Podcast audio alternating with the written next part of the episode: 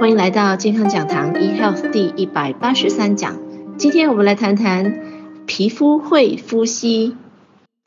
皮肤是人体最大的器官，大约占一个人的总体重的 15% 哦。我们的身份特征和健康状况会从诸多方面反映在皮肤上。皮肤作为人体抵抗外来入侵者的一个物理的屏障在身体的防御功能以及免疫系统中呢，都起了非常重要的作用。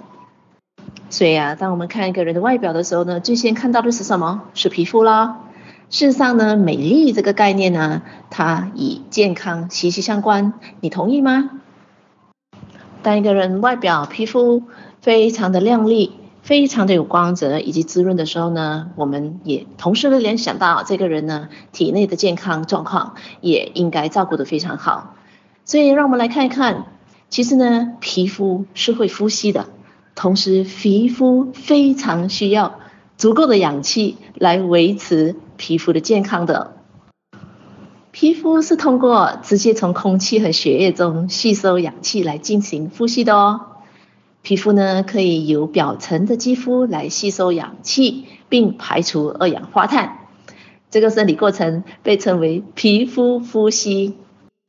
实际上空气中的氧气可以直接被表层的皮肤大约 0.25 到 0.4 毫米的这个深度所使用哦。那血液中有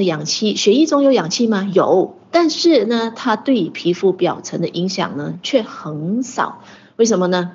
它不同于人体内部的气管，我们的皮肤的最外层其实是没有血管的。那氧气是在血液里边吧，所以皮肤的最外层其实呢并没有血管，所以呢而且它是直接暴露在空气中。但是氧气呢依然它是一个非常非常重要的物质啊，因此呢皮肤需要从周围的空气中获得氧气。其实你会问，皮肤需要氧气来干什么呢？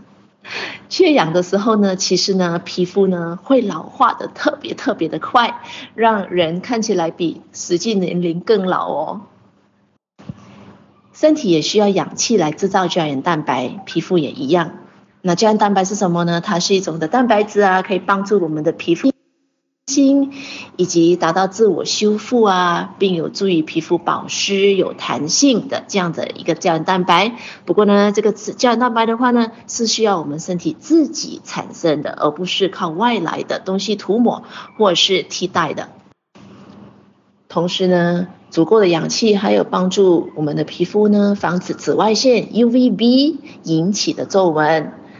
那同时呢其实缺氧的皮肤呢它还会导致我们的皮肤发黑或者是暗沉的。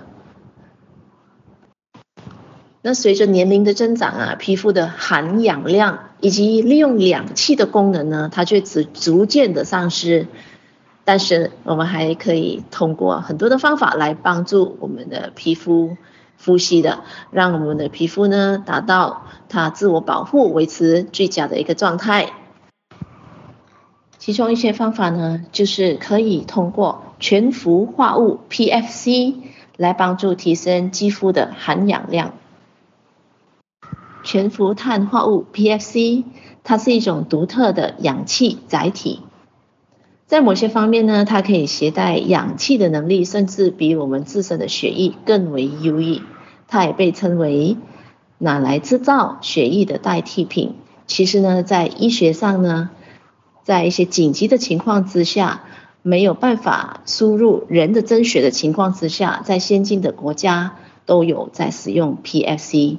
来让这个病人在危急的时候呢补充氧气。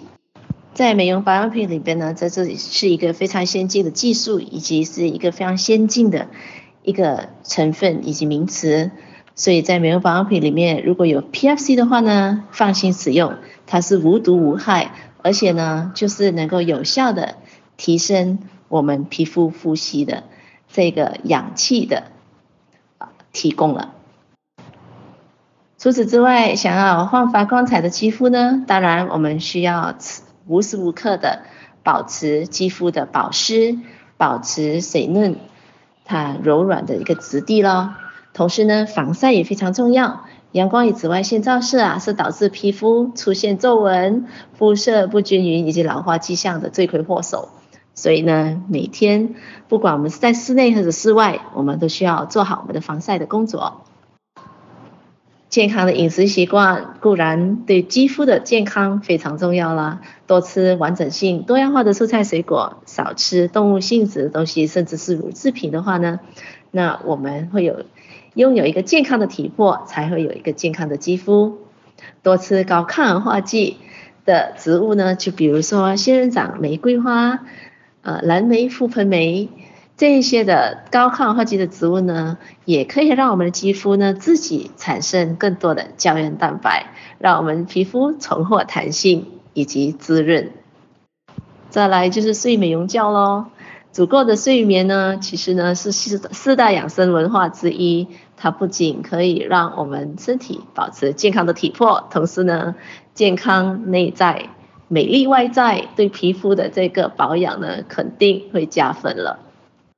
所以今天我们谈皮肤会呼吸，其实呢皮肤不仅仅需要有很好的营养来滋养它，从我们内部提供给它可以制造胶原蛋白的原料，同时呢在外在的话呢，皮肤也是需要大量足够的氧气，让皮肤可以呼吸，来达到防止它老化的一个效果。那要照顾我们身上这个最大的器官皮肤的话呢，我们今天的话题就聊到这边。我是您的营养美学导师 Sydney， 我们下期再会。